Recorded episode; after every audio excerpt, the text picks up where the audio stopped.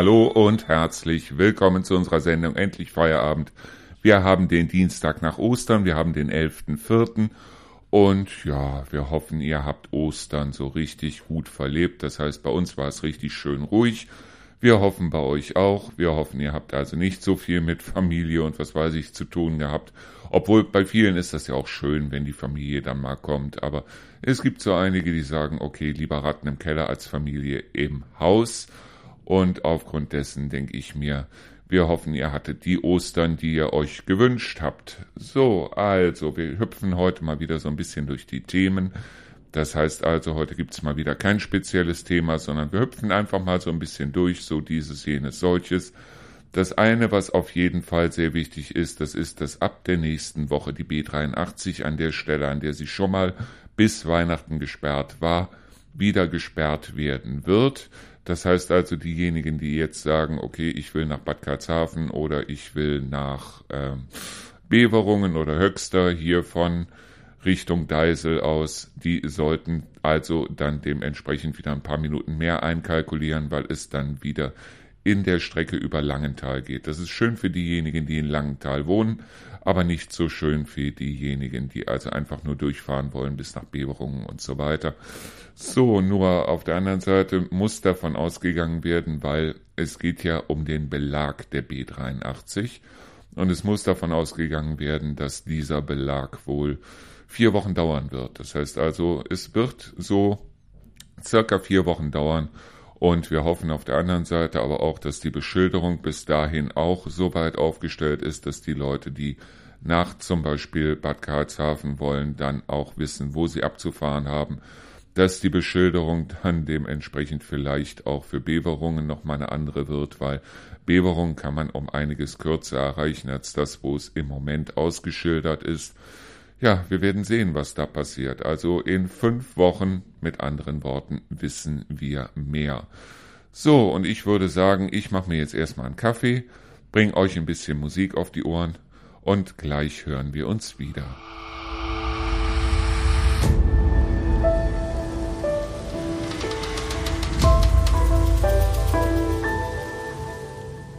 Ich habe ja jetzt wirklich gedacht, ich werde wahnsinnig, deshalb, weil wir haben diesen Podcast hier natürlich jetzt auch veröffentlicht auf Spotify, auf podcast.de, auf Amazon, Quatsch, Amazon, auf iTunes und so weiter. Und ja, ich habe es einfach nicht hinbekommen, bis dass ich irgendwann jetzt an diesem Osterwochenende gemerkt habe, es lag an einem Und-Zeichen. Und zwar bei der Podcast-Folge Busse und Erdmer habe ich dieses Und-Zeichen dazwischen gemacht.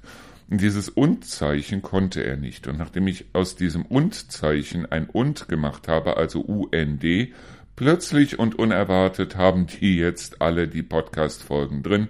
Wobei ich sagen muss, ich muss noch so um die 30 ältere Podcast-Folgen nachtragen. Das werde ich auch irgendwann in der nächsten Zeit tun und sobald ich die nachgetragen habe, sind die auch drin. Und ich bin natürlich auch hingegangen und habe dafür nochmal einen eigenen Trailer gemacht, den ich in diese Datei, weil das ist eine bestimmte Datei, die muss ich auf den Server aufspielen, die muss ich immer wieder erweitern um die neue Folge und so weiter. Das ist für einzelne Folgen gar nicht mal so viel Arbeit. Wenn man aber noch 30 Folgen wie bei mir an dementsprechend da reinbringen muss, dann artet das Ganze schon in Arbeit aus. Und ich habe mir am Wochenende ganz ehrlich, ich habe mir so ein bisschen die Dingens geschaukelt. Das heißt also, ich habe am Wochenende so gut wie gar nichts gemacht.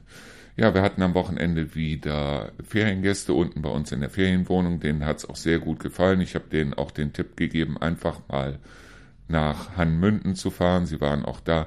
Hanmünden ist ja wohl eine wunder, wunder, wunderschöne Stadt. Und als wenn ich es ihnen vorher gesagt hätte, kamen sie wieder zurück und fragten mich, wie können sich eigentlich in Hanmünden die ganzen kleinen Geschäfte, die es da gibt, wie können die sich halten? Ja, und das ist eine Sache, die frage ich mich auch immer wieder, wenn ich also sehe, dass hier in der Region in Hofgeismar, in Bad Karlshafen und so weiter ein kleines Geschäft nach dem anderen zumacht oder wirklich existenzbedroht ist. Und in Hanmünden gibt's wirklich ein kleines Geschäft neben dem anderen und denen geht es gut. Als wir das letzte Mal da waren, das war ja, als wir das ähm, Elektroauto hatten Und da sind wir dann, das war an diesem Sonntag, da sind wir dann auch mal durch Hanmünden geschlendert. Einige von den kleinen Geschäften hatten sogar offen.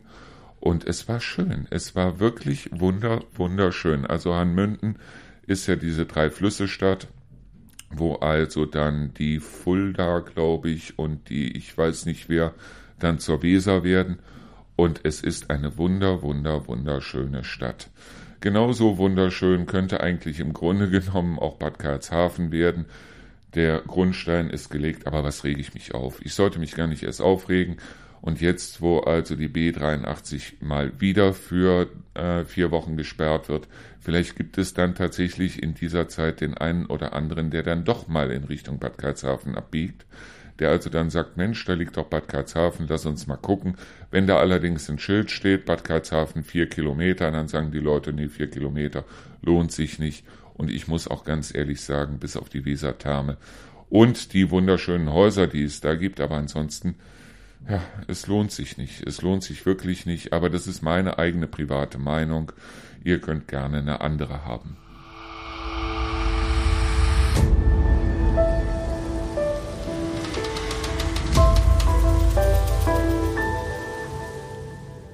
So reden wir mal über drei Sachen, die wirklich jeder Haushalt und jedes Haus haben sollte. Das erste, das ist ein Feuerlöscher. Ein Feuerlöscher für jede Etage. Das heißt also, in jeder Etage sollte ein Feuerlöscher stehen. Die Dinger sind gar nicht so teuer, wie ich es gedacht habe. Das heißt, für 40, 30, 40 Euro kriegt man schon einen guten Feuerlöscher. Aber so ein Feuerlöscher, das ist im Grunde genommen eigentlich wie eine Versicherung. Man hofft, man braucht sie nie. Ja, so ist es bei einer Versicherung ja auch. Aber wenn man dann doch mal eine braucht, dann ist es zu spät, dann noch schnell eine abzuschließen. Und genau so ist es mit einem Feuerlöscher auch. Stellt euch in jeder Etage gut erreichbar, am besten in den Flur oder so, einen Feuerlöscher hin und hofft, dass ihr ihn niemals brauchen werdet. Nur wenn ihr ihn dann mal braucht, dann habt ihn immer griffbereit, weil so ein Feuerlöscher ist wirklich wahnsinnig wichtig. Das zweite ist für die Küche eine Feuerlöschdecke, weil wie schnell ist es passiert, dass zum Beispiel ein Fettbrand da ist? Und den Fettbrand könnt ihr nicht mit Wasser löschen. Wenn ihr auf einen Fettbrand Wasser drauf gibt, dann habt ihr eine Flammenfontäne, das glaubt kein Mensch. Also bei Fettbrand auf jeden Fall eine Decke, eine Feuerschutzdecke oder Feuerlöschdecke drüber. So ein Ding kostet 10, 15 Euro, ist schnell besorgt, gibt es in jedem Baumarkt und das einfach über ein entsprechendes Feuer ausgebreitet und das Feuer erlischt, weil so eine Feuerschutzdecke nimmt dem Feuer ganz einfach den Sauerstoff und somit kann es nicht weiter brennen. Also eine Feuerschutzdecke sehr, sehr, sehr wichtig. Und das dritte ist eine Hausapotheke oder eine Notfallapotheke. Viele haben ja schon so eine Notfallapotheke zu Hause mit Verbandszeug, mit äh, Schmerzstiller zum Beispiel, mit äh, Brandsalbe, sollte auf jeden Fall drin sein, genauso wie eine Salbe gegen Insektenstiche sollte drin sein. Alles, wo ihr ja auch in der Apotheke mal nachfragen könnt und einfach mal sagen könnt, okay, ich richte mir gerade eine Hausapotheke ein, wie sieht das aus? Was brauche ich da alles? Und in der Apotheke, wenn es eine vernünftige Apotheke ist, helfen die euch da gerne weiter. Nur was ihr auf jeden Fall machen solltet, das ist, hängt diese Notfallapotheke nicht in die Küche, und hängt sie nicht ins Badezimmer. Und das aus dem einfachen Grund, weil in der Küche und im Badezimmer sich die Temperaturen immer wieder wechseln und aufgrund dessen die Medikamente eventuell an Wirkung verlieren, schlecht werden, wie auch immer. Schaut bei den äh, Medikamenten auch immer aufs Haltbarkeitsdatum. Das heißt, macht euch so einen kleinen Zettel, klebt euch den an die Innentür von eurer Hausapotheke und schreibt da drauf, welches Medikament dann wann ähm, seine, seine Haltbarkeit verliert, weil anders als bei Joghurt oder äh, wie auch immer, sollte man sie danach wirklich nicht mehr benutzen, nach Ende der Haltbarkeit. Das heißt also, ihr solltet da schon drauf achten. Und das zweite ist ganz einfach, macht euch auch einen Zettel mit den Notrufnummern, weil wenn mal irgendwas wirklich passiert, dann hat man diese Notrufnummern nicht immer im Kopf und da ist es wirklich gut, wenn ihr auf der einen Seite einen Zettel habt, wo ihr genau wisst, okay, da und da muss ich anrufen. Und wenn bloß die 112 mit drauf steht für die Feuerwehr oder die 110 für den Notruf oder wie auch immer, ihr solltet sie auf jeden Fall aufschreiben. Und das dritte ist ganz einfach, dass ihr hingehen solltet und solltet euch so einen kleinen, ja, wie so ein Führer, wie so ein, wie so ein Band besorgen. Den gibt es auch eigentlich. In den meisten Apotheken bekommt ihr sowas. Das ist so ein, so ein kleiner Führer wie, was mache ich im Notfall? Was mache ich bei Verbrennungen? Was mache ich, wenn ich mich tief geschnitten habe? Und so weiter und so fort. Das solltet ihr auf jeden Fall griffbereit entweder in den Notfallschrank reinlegen oder obendrauf. Das sind die drei Sachen, die sind wirklich sehr, sehr, sehr wichtig.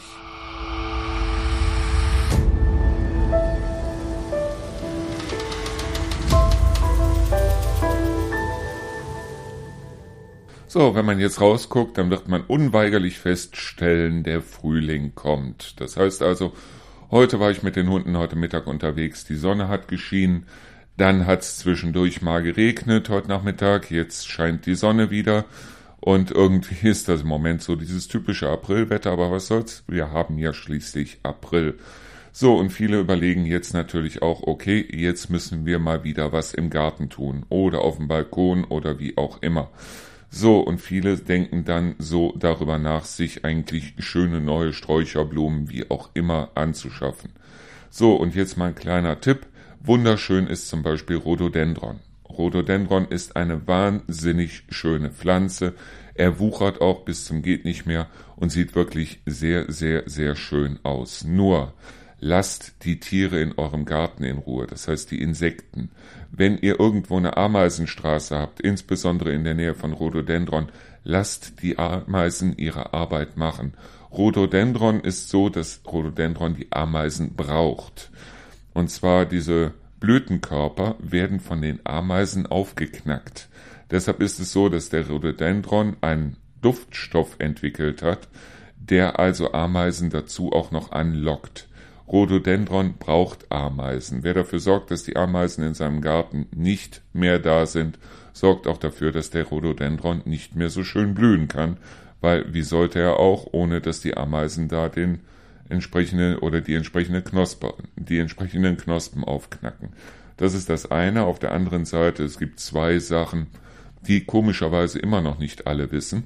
Das erste ist Libellen, wenn ihr irgendwo welche seht, Libellen stechen nicht.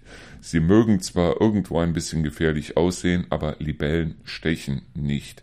Das heißt nicht, dass ihr sie in die Hand nehmen solltet oder wie auch immer, aber wenn eine Libelle um euch rumschwirrt, braucht ihr keine Angst zu haben, Libellen stechen nicht. Und das zweite ist Hummeln stechen. Und Hummeln, wenn sie stechen, stechen sie sogar ziemlich fies. Das heißt also, bei Hummeln solltet ihr aufpassen. Meine Ex-Frau zum Beispiel ist damals von einer Hummel gestochen worden. Die hat daraufhin zwei Wochen krank feiern dürfen, weil der Arm, wo sie gestochen worden ist, ist richtig dick angeschwollen.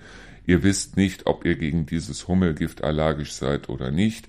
Aber bei Hummeln, ja, in der Regel stechen sie nicht, weil Hummeln sind eigentlich recht freundliche Tiere. Aber wenn man sie irgendwo auf den Klamotten sitzen hat und quetscht sie ein oder wie auch immer, kann es ohne weiteres sein, dass so eine Hummel mal zusticht. Und so ein Hummelstich kann um einiges gefährlicher oder schlimmer sein als der Stich von einer Biene. Das heißt also Hummeln auf gar keinen Fall reizen, weil auf der anderen Seite ist es auch so anders bei Bienen, wenn Hummeln gestochen haben, sterben sie danach nicht, sondern sie stechen und fliegen danach munter weiter. Das heißt also mit anderen Worten, bei Hummeln oder das heißt mit anderen Worten, lasst einfach die Tiere, die Insekten, die ihr im Garten habt, lasst sie einfach in Ruhe.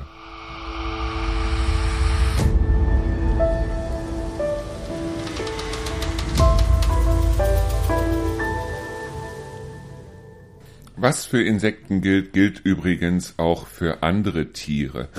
Ich weiß noch, es war im letzten Jahr und es wird wahrscheinlich in diesem Jahr wieder so sein, dass also hier in der Gegend zwischen oder an der B83 hier zwischen Deisel und Trendelburg, dass dort Hinweisschilder standen, Achtung Biber, weil dort immer wieder Biber die Straße überquert haben. Und ich finde es auch gut, dass die Leute darauf hingewiesen werden, die dort mit dem Auto unterwegs sind, dass die eventuell dann ein bisschen den Fuß vom Gas nehmen und aufpassen, wenn da ein Biber ist, dass sie ihn nicht direkt überfahren. Auf der anderen Seite gab es aber auch eine Menge Leute, die sich darüber aufgeregt haben. Erstens mal wirklich verständlich, dass es Leute gab, die daraus einen Biber-Tourismus gemacht haben. So nach dem Motto, jetzt wissen wir ja, wo sie sind und jetzt gehen wir da mal hin und machen also Selfies zusammen mit einem Biber. Muss nicht unbedingt sein, lasst die Tiere einfach in Ruhe. Es gab aber auch sogenannte Naturschützer, ich sage jetzt sogenannte Naturschützer, die also hingegangen sind und haben sich darüber aufgeregt, dass die Biber gefüttert worden sind. So, Hintergrund war ganz einfach, dass Biber Mais lieben. Die lieben den Mais. Jetzt war auf der einen Seite von der Straße war die Diemel, das heißt also dort, wo auch die Biber leben, und auf der anderen Seite von der Straße war ein großes Maisfeld. Und damit die Biber nicht immer über die Straße laufen, hat man sich dann überlegt, okay, wir, Biber, äh, wir äh, füttern die Biber dort, wo sie sind, dann laufen die nicht so über die Straße und laufen nicht Gefahr, überfahren zu werden, was ich gut finde. Auf der anderen Seite ist es nun mal so, dass sich, wie gesagt, viele sogenannte Naturschützer darüber aufgeregt haben, warum stellt ihr den Bibern hier Futter hin? Ja, vielleicht deshalb, weil, dass sie nicht über die Straße laufen. Ich weiß es nicht, das ist irgendwie so, die Leute fangen an zu maulen, bevor sie überhaupt die Hintergründe kennen, bevor sie überhaupt irgendwie wissen, was da los war, äh, los war oder los ist oder wie auch immer. Und aufgrund dessen wird dann erstmal ein Riesengeschrei gemacht. Und wenn das Ganze dann klargestellt wird, dann sagt keiner mehr was und keiner macht mehr eine Klarstellung oder sonst irgendwas. Ich finde sowas furchtbar. Das ist wie in Neuss, wo ich also an einer Straße gewohnt habe, wo also jemand eine Hecke weggemacht hat und hat da einen Sichtschutz und einen großen Zaun hingestellt und schon haben alle geschrien, ja Mensch und mit der Hecke und da haben die Vögel drin gebrütet und so weiter und so fort. Dass der Mann allerdings sich ein paar Hunde angeschafft hat, weil er es unbedingt machen wollte, weil er nämlich stark krebserkrankt war und seine Frau oder Freundin ihm gesagt hat, okay, wenn du stirbst, dann kümmere ich mich weiter um die Hunde. Und dass er das deshalb gemacht hat, damit die Hunde nicht durch die Hecke gehen. Als das dann klargestellt worden ist, hat sich komischerweise keiner mehr hingestellt und hat gesagt, aha, deswegen und tut mir leid, ich habe hier einen Fehler gemacht. Warum können nicht viele Leute einfach sagen, Mensch, da habe ich mich geirrt, da habe ich einen Fehler gemacht und das auch öffentlich machen?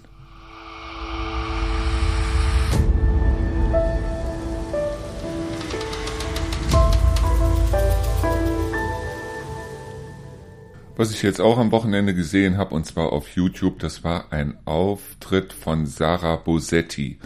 Ich weiß nicht, ob die Frau euch was sagt. Sie ist auf jeden Fall eine von diesen Aktivistinnen, so wie es aussieht.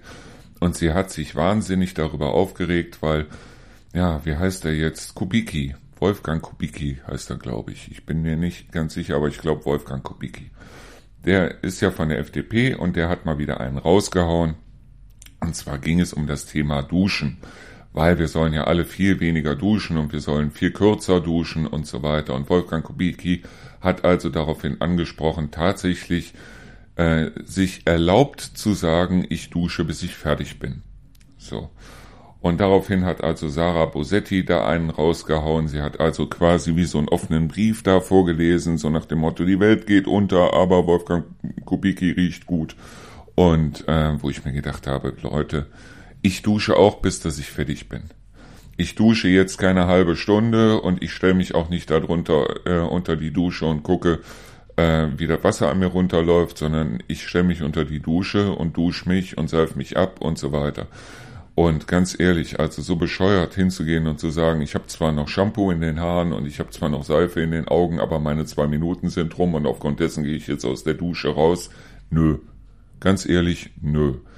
Ich weiß nicht, wie das ist. Früher, wenn Leute gestunken haben, hieß es also, mein Gott, du stinkst. Heute heißt es, ui, ein Aktivist. Deshalb, weil, ja, es ist ja wahnsinnig toll heute, so wenig wie möglich zu duschen, sich so wenig wie möglich zu waschen, weil das verbraucht ja kein Wasser und so weiter. Werden aus den Klimaklebern jetzt Klimastinker? Ich weiß es nicht, keine Ahnung. Aber Tatsache ist, mit solchen Sachen schießen die sich meines Erachtens nach wirklich ins eigene Knie, indem die einfach hingehen und irgendeinen Blödsinn behaupten, der also im Grunde genommen vollkommen, vollkommener Schwachsinn ist. Ich habe noch so ein paar Sachen gelesen über die Bildzeitung, die sich also da mokiert hat darüber, dass in der ARD irgendwann von Gebärenden gesprochen worden ist. Ich glaube, der Artikel war irgendwie auf äh, tagesschau.de oder wie auch immer und der Artikel war, glaube ich, drei Stunden drin. Und nachdem alle gesagt haben, hört, man können ja nicht mehr Mut Mütter schreiben, haben die den auch umgeändert und haben statt gebärende Mütter reingeschrieben. Und seit Tagen ist die Bildzeitung nun dran, so nach dem Motto Sprechverbot und muss das denn alles sein und was weiß ich. Also wenn das eine Sau ist, die durchs Dorf getrieben werden muss und wenn wir sonst keine Probleme haben, muss ich ganz ehrlich sagen, wir sind ein wirklich problemloses Land oder sehe ich das irgendwie falsch? Weil ähm, mich hat es auch irgendwie aufgeregt, dass also im WDR zum Beispiel, dass da irgendwann von, ich glaube, KrankenschwesterInnen gesprochen worden ist, woraufhin ich mir gedacht habe, okay, also es gibt wahrscheinlich auch Krankenschwesterer, also Männer, aber das ist eine Sache, da lächle ich einfach mal drüber und damit hat es sich, da muss ich nicht unbedingt einen Riesenbericht zumachen.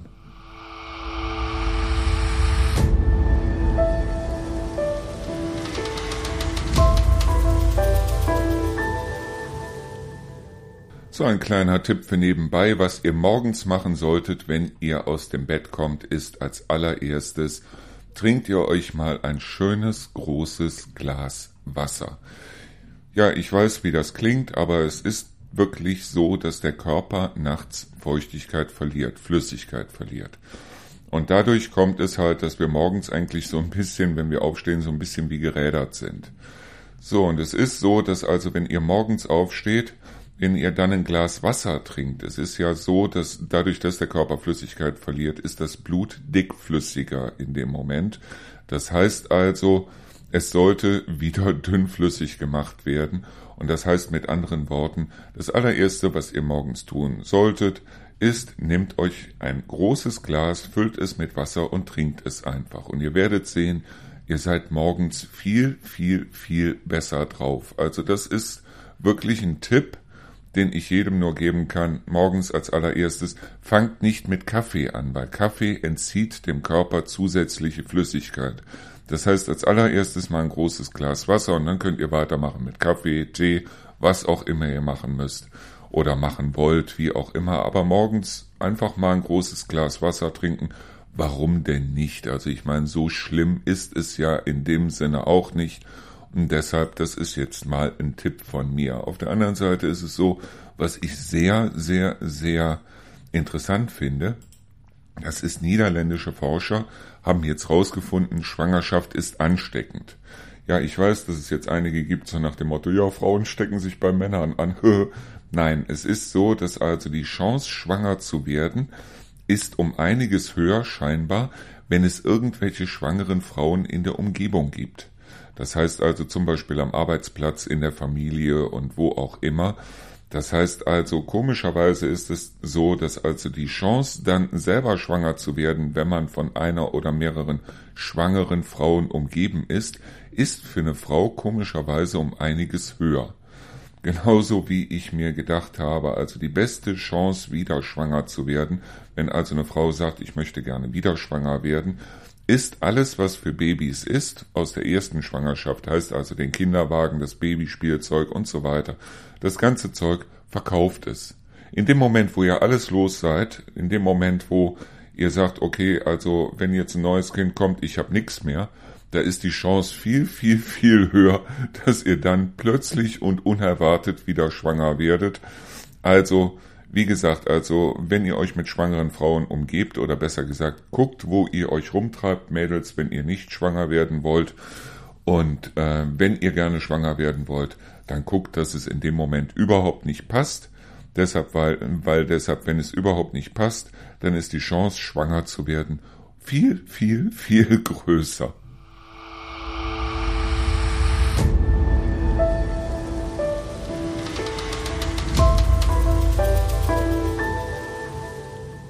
So reden wir an dieser Stelle nochmal über Autos, weil ich finde das immer wahnsinnig toll, was im Moment so durch die Presselandschaft gejagt wird. Und ja, also E-Fuels. Die Bundesregierung hat es ja durchgesetzt, dass weiterhin Autos gebaut werden dürfen mit Verbrennermotor, solange diese Autos auch E-Fuels tanken können. Wunderbar. Was sind E-Fuels? E-Fuels sind selber zusammengebaute Benzine, die zusammengebaut werden aus CO2, wobei man davon ausgeht, dieses CO2 wird dann aus der Umgebung genommen, das heißt aus der Luft und Wasserstoff. So. Genauso wie es auch heißt, ja, wir wollen jetzt mit Wasserstoffautos durch die Gegend fahren. Schwachsinn. Absoluter Schwachsinn. Es ist einfach nur so, dass also die deutsche Automobilindustrie sich so lange an den Verbrennungsmotor gekettet hat, dass die jetzt sagen, Mensch, wir müssen unglaublich viele Leute rausschmeißen, sobald es keinen Verbrennungsmotor mehr gibt. Tatsache ist, und da wird mir jeder recht geben, der ein bisschen Ahnung davon hat, so ein Elektroauto kann von einem Zwölfjährigen zusammengebaut werden, weil Elektroautos nicht halb so viele Teile drin haben wie ein Verbrennungsmotor. Jetzt kommen wir mal zum Thema Effizienz, weil wie effektiv sind Elektroautos und wie effektiv sind Benziner, das heißt also Verbrennungsmotoren. Bei Elektroautos liegt die Effizienz bei ca. 70 bis 80 Prozent. Das heißt also 70 bis 80 Prozent der Energie, die bereitgestellt wird, wird auch in die Bewegung des Autos gepumpt. Bei Verbrennermotoren sind es 10 bis 20 Prozent. Der Rest ist Wärme, die produziert wird, die eigentlich im Grunde genommen kein Mensch braucht. Aber Tatsache ist, 10 bis 20 Prozent, sagen wir mal 20 Prozent, sind bei einem Benziner, werden allein bloß in die Mobilität, heißt also in die Fortbewegung gesteckt, was schon mal nicht viel ist. Jetzt wollen die hingehen und wollen sagen, okay, wir kreieren jetzt E-Fuels. Für E-Fuels braucht man erstmal CO2. Das CO2 soll man gewinnen aus der Umgebung. Dazu braucht es Technologien und die Technologien, so blöd es klingt, die brauchen wiederum Strom. So. Und ja, Wasserstoff ist ja genug vorhanden. Das Dumme ist bloß, der Wasserstoff ist hier auf unserer Erde leider an Wasser gekoppelt. Und Wasser aufzuteilen in Sauerstoff und Wasserstoff ist ein wahnsinnig aufwendiger Prozess, für den wahnsinnig viel Energie verbraucht wird. Das heißt also, wenn man davon ausgeht, es gäbe, und es gibt sie noch nicht, aber es gäbe genug Stellen, wo also CO2 und Wasserstoff zusammengebracht wird zu sogenannten E-Fuels, dann heißt das mit anderen Worten, wir sind dann bei einer Effizienz von unter 10 Prozent alles in allem. Und das ist wiederum Schwachsinn, absoluter Schwachsinn.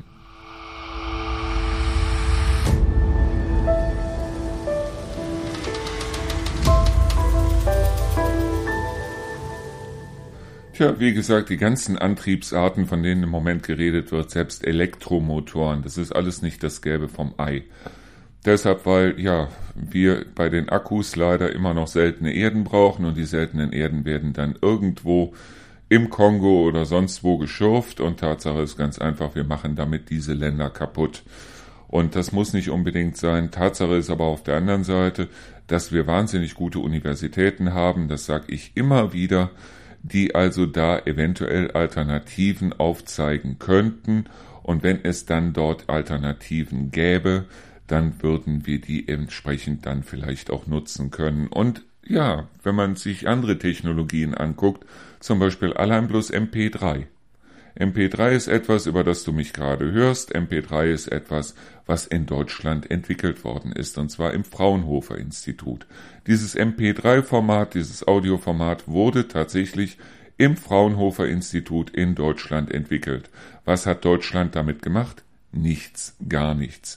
Die sind noch nicht mal hingegangen und haben in irgendeiner Weise dann auf dieses MP3-Format eine Lizenz oder ein Patent oder wie auch immer angemeldet. Tatsache ist, Japaner, Chinesen, Amerikaner und so weiter, die verdienen sich mit MP3 den Hintern ab. Wir in Deutschland leider Gottes nicht, obwohl es in Deutschland entwickelt worden ist. Genauso könnten wir auch Batterietechnologien entwickeln, eventuell, wo wir dann sagen könnten, okay, damit brauchen wir oder damit geben wir den Kindern im Kongo mal wieder eine Chance. Nur auf der anderen Seite wäre es dann vielleicht gar nicht mal so schlecht, diese, diese Technologien auch zu patentieren sodass Deutschland dann eventuell auch ein bisschen was dran verdient.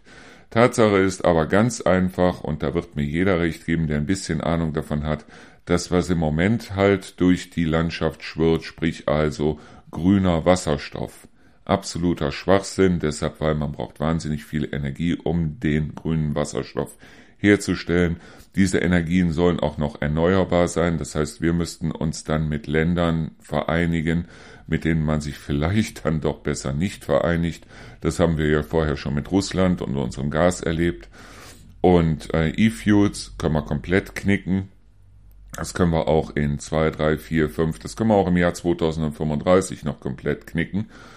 Und ja, was gibt's da noch? Fusions, Fusionsreaktoren. Das heißt also Reaktoren, in der Kerne nicht gespalten, sondern fusioniert werden. Alles eine fantastische Sache. Ich glaube, ich habe schon mal darüber berichtet. Man braucht dafür eine Temperatur von 150 Millionen Grad. Und um diese Temperatur von 150 Millionen Grad hinzubekommen, braucht es nicht nur dementsprechend unglaublich dicken Schutz, damit diese Temperaturen nicht nach außen gehen und überhaupt gehalten werden können. Und auf der anderen Seite braucht es eine Menge Energie, bis dass wir diese Temperaturen überhaupt hinkriegen. Und das heißt mit anderen Worten, knickt es, Freunde, knickt es ganz einfach.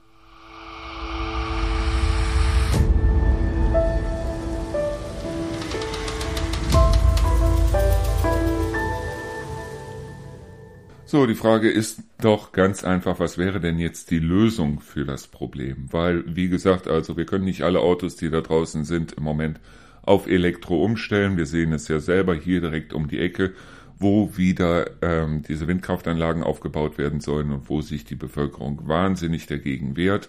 Das heißt also, Windkraftanlagen aufbauen im großen Stil in Deutschland können wir knicken, besonders weil sich Bayern da unglaublich querstellen wird. Tatsache ist aber auf der anderen Seite auch ganz einfach, dass also Windenergie um einiges effizienter ist als Sonnenenergie, insbesondere hier in Deutschland. So. Was könnten wir also tun? Wir könnten im Grunde genommen ein Leihsystem aufmachen. Das heißt also, dass nicht mehr Haushalte mit drei Personen noch drei Autos vor der Tür stehen haben, sondern es ist nun mal Fakt, dass ein Auto, das im Moment gekauft wird, und da sind auch die ganzen Autos mit dabei, das heißt im Durchschnitt steht jedes Auto so um die 95 Prozent der Zeit einfach bloß blöde vor der Tür rum, was Blödsinn ist, was absoluter Schwachsinn ist. Und die meisten Autos sind halt dementsprechend Verbrennerautos, das heißt wir verbrennen und mit dem verbrannten Öl, sprich also Benzin, haben wir bloß 20 Prozent Leistung, was auch Schwachsinn ist. Das heißt also, wenn wir wirklich sagen würden, so und wir wollen jetzt wirklich was für das Klima tun, und zwar nicht nur in Deutschland, sondern weltweit, aber Deutschland könnte ja der Vorreiter sein, dann braucht es zwei Sachen. Das eine ist auf jeden Fall eine, ein Tempolimit. Ein Tempolimit auf Autobahnen, und zwar 100 oder 120, das ist vollkommen wurscht, aber es braucht das Tempolimit. Das ist wichtig, es ist absolut wichtig.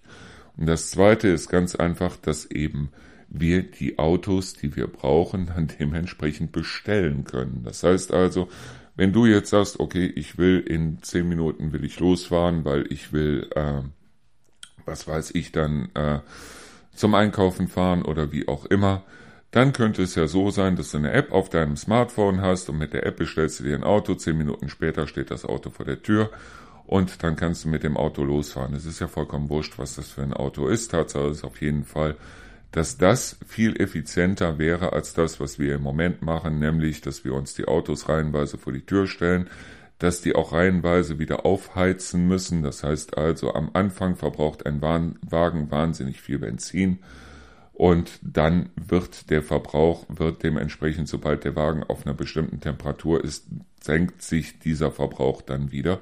Das heißt mit anderen Worten, wir sollten so ein Leihsystem einführen und zwar nicht für SUVs, sondern ganz einfach für schöne kleine Autos, mit denen man auch mal einkaufen fahren kann. Und dann können wir uns für die Transporte auf den Autobahnen immer noch irgendwie was überlegen, was man da machen könnte oder wie auch immer.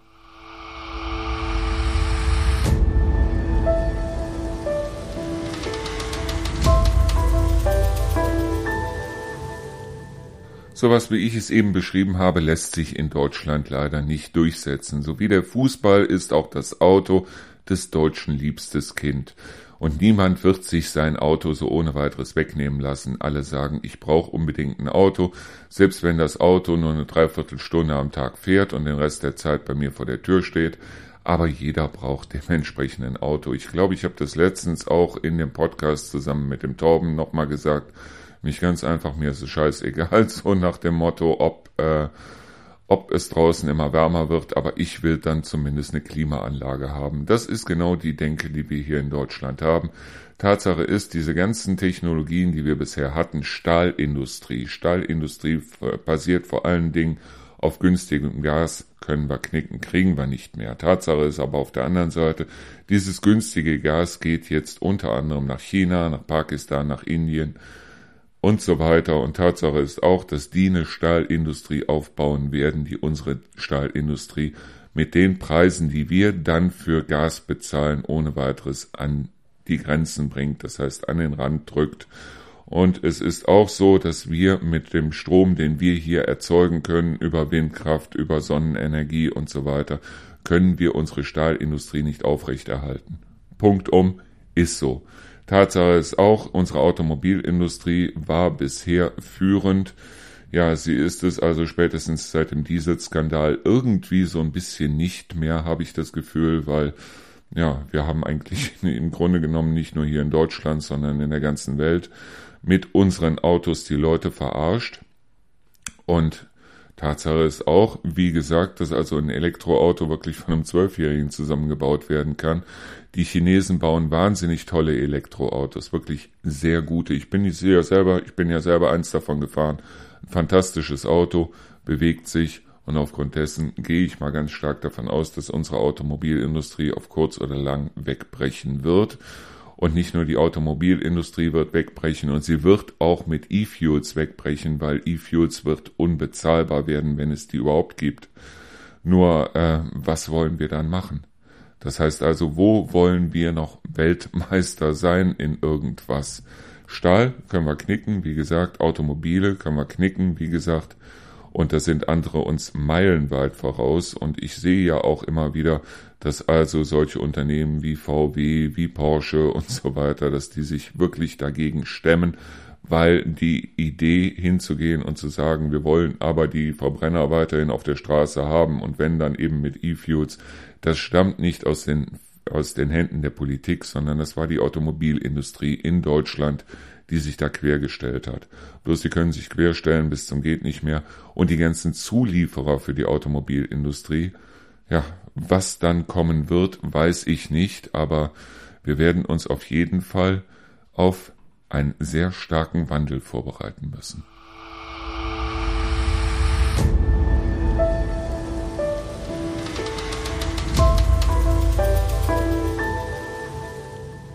Ich will euch jetzt mit diesem Podcast oder mit dieser Folge keine Angst machen, weil Angst habe ich ehrlich gesagt auch nicht, weil ich genau weiß, irgendwo wird dann irgendwie irgendwann wieder was passieren.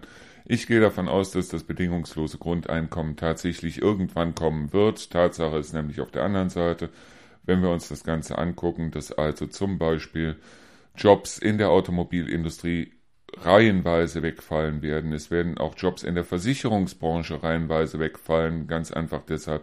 Wir sehen es ja im Fernsehen, solche Firmen wie zum Beispiel Check24 und wie sie nicht alle heißen, nehmen jedem Versicherungsvertreter im Grunde genommen den Job weg. Es wird eine ganze Menge passieren, es wird massiv viele Arbeitslose geben und die einzige Möglichkeit, die dann wirklich besteht, ist über ein bedingungsloses Grundeinkommen, ein bedingungsloses Grundeinkommen dann finanziert über eine Finanztransaktionssteuer. Was das Ganze ist, da können wir vielleicht in einem einzelnen Podcast nochmal drauf eingehen, aber Tatsache ist auf jeden Fall, es wird auf kurz oder lang kommen, genauso wie auf kurz oder lang hier auf deutschen Autobahnen auch garantiert und da gebe ich euch Brief und Siegel, die äh, der, die, die Hauptgeschwindigkeit, die Höchstgeschwindigkeit, wie nennt sich das? Das Tempolimit, genau. Das Tempolimit hundertprozentig kommen wird. Da mag die FDP noch so strampeln und sich mit aller Vehemenz dagegen wehren. Es wird kommen. Es wird definitiv kommen. Nur, ja, in welcher Richtung sollte geforscht werden? Was ich denke und wo ich glaube, dass wir dort wahnsinnig weit kommen würden, wenn endlich mal dran geforscht würde. Das ist ein Rohstoff oder besser gesagt ein Stoff, den wir überall um uns rum haben und den wir komischerweise tonnenweise, megatonnenweise ins Ausland exportieren, wo das Zeug dann für uns verbrannt wird, nämlich Plastik. Ich glaube, Plastik wäre etwas, wo wir dran forschen könnten, weil jetzt stellen wir uns nur einfach mal vor, Plastik würde plötzlich wertvoll, Altplastik würde plötzlich wertvoll. Es würde plötzlich zu einem Rohstoff, den wir brauchen, um uns zu bewegen, um äh, bestimmte Dinge zu tun, wie auch immer. Wie schnell würden die Meere leer gefischt vom Plastik, wenn Plastik plötzlich oder Altplastik plötzlich etwas wert wäre? Wäre vielleicht etwas, ich bin selber kein Wissenschaftler, ich bin kein Chemiker, wie auch immer. Ich bin noch felsenfest davon überzeugt, wenn man die Weichmacher aus dem Plastik irgendwie rausbekäme, bekommen könnte. Ich weiß nicht, wie es funktionieren kann. Wie gesagt, ich habe da keine Ahnung. Aber ich bin auf der anderen Seite ganz sicher, das wäre eigentlich irgendwo die Zukunft.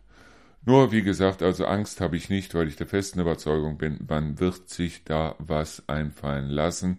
Und ja, da bin ich fest von überzeugt. So, das war unsere Sendung. Endlich Feierabend für heute. Wie gesagt, wieder so ein Querschnitt durch sämtliche Themen. Wir hören uns morgen wieder zu unserer Sendung Endlich Feierabend wieder um 17 Uhr bis 19 Uhr. Ich bedanke mich fürs Zuhören und sage allgemein, ja, bis morgen oder bis gleich oder wie auch immer.